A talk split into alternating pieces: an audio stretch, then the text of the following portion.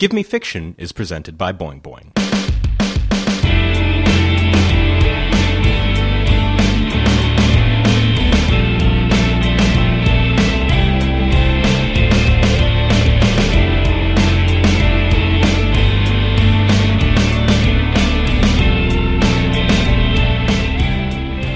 Welcome to Give Me Fiction.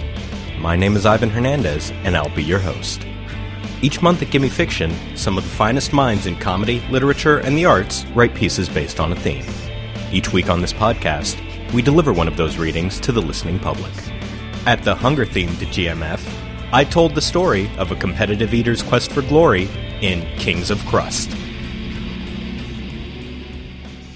Dominic stared into the bedroom mirror as he tied the red bandana around his forehead in ritual, his power music blaring from the stereo. Thank you, Lindsey Buckingham, he said into the speakers. I will go my own way. His mother honked the station wagon's horn, and he tumbled out the house into the waiting passenger seat. The same Fleetwood Mac played from the car's radio, as Karen was aware that only with absolute will and confidence could her son become the champion of the 87th annual Nebraska State Fair's pie eating contest. He would win the hand of Miss Nebraska State Fair and lose the virginity which had haunted him these past 29 years.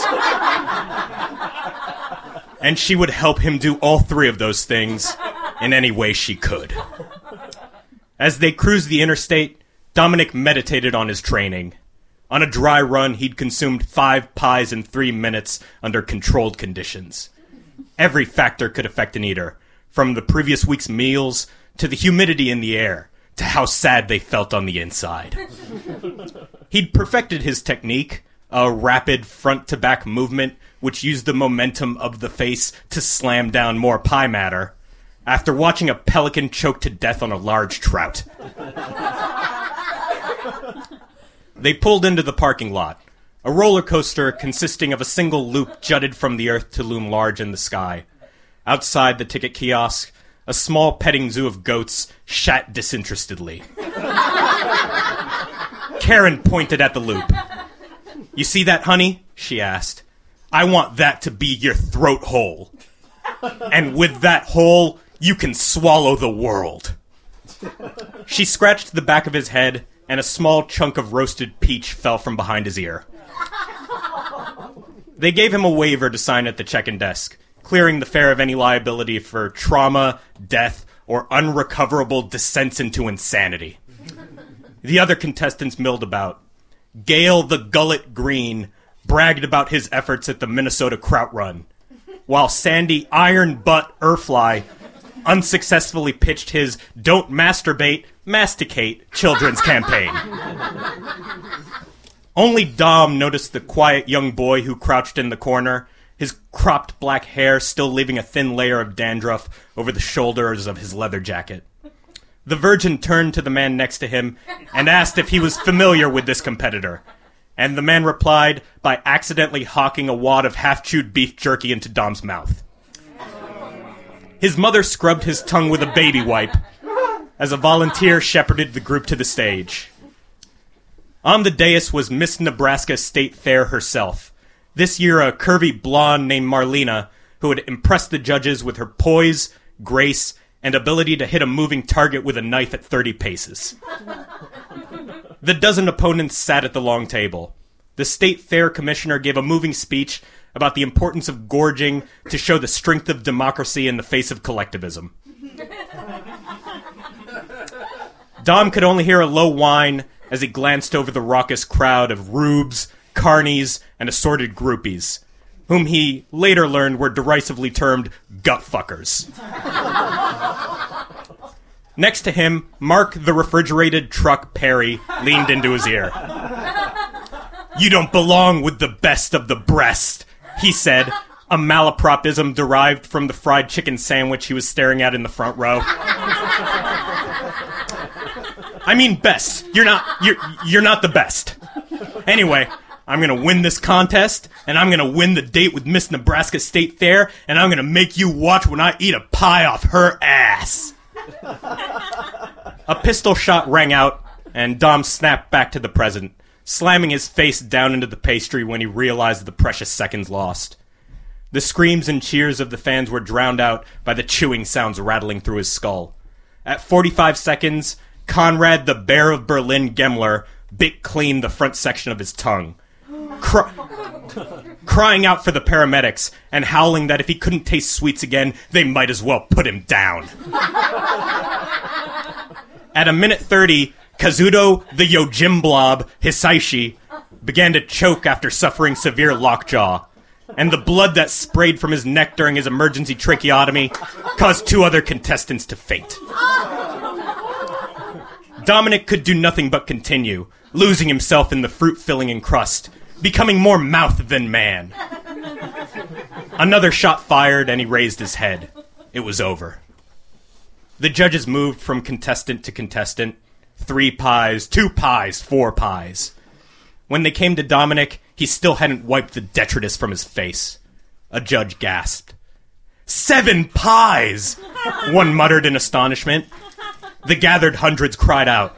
Karen rushed to her son's side. You did it, honey, she yelled. And now you're gonna fuck that queen butt good. Just like mommy taught you.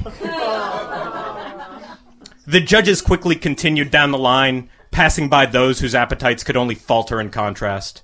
And then they reached that young boy in the leather jacket. Eight pies! The judges cried in unison. Eight pies! The crowd was silent. Then the chant began. Eight pies, eight pies, over and over, louder and louder. The announcer pushed a microphone into the boy's face. Who are you, son? he asked. Who is the new king of crust?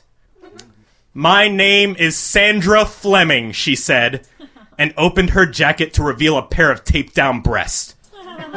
She pulled a Mulan, Dominic whispered to himself. That's right, y'all, I pulled a Mulan, she yelled into the mic. Too long has female competitive eating been ghettoized by the establishment. Today I claim this crown in the name of all women, spelled with three Y's. The judges conferred as the crowd hushed and murmured. The rules only stated that competitors had to be people. The 1954 competition was won by a dog wearing a tuxedo. leading to a no dogs rule that was later expanded to a humans only rule after the 82 contest was won by a chimpanzee in a top hat. After tense minutes, the judges came to a conclusion. In such a situation, ultimate power lies within the office of Miss Nebraska State Fair. What say you, your majesty?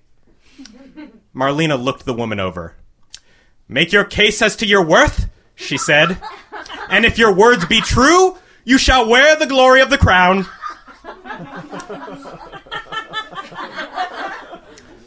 Sandra gestured to her mouth, then to the battered remnants of the pie before her, then to Miss Nebraska State Fair's crotch. Marlena asked a stagehand to bring the pie closer, and on inspection, her eyes grew wide.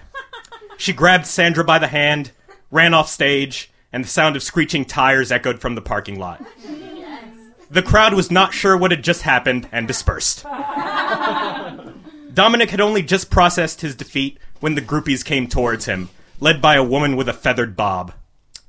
Honey, that was some of the finest pie eating since Rodney Rockgut in 88. You want a party? Dominic looked to his mother, who pinched his ass and pushed him into the women's arms. He didn't know where they were taking him, but he knew it was where he needed to be. The end. Give Me Fiction's live show happens the first Sunday of every month at Lost Weekend Video in San Francisco, California. GMF is produced by Will Scoville. For news, updates, and more, check out GimmeFiction.net, at GMF Show on Twitter, and Facebook.com slash GimmeFiction. You can email us at gmfshow at gmail.com and can donate to the show through PayPal at the same address. I'm online at ivanhernandez.net and on Twitter at ivan underscore hernandez. Our theme song is provided by Power Pyramid, and you can check out more of their music at powerpyramid.bandcamp.com. You can listen to us on SoundCloud and Stitcher. If you enjoyed the show, You can rate and review us on the iTunes Store. This has been Gimme Fiction.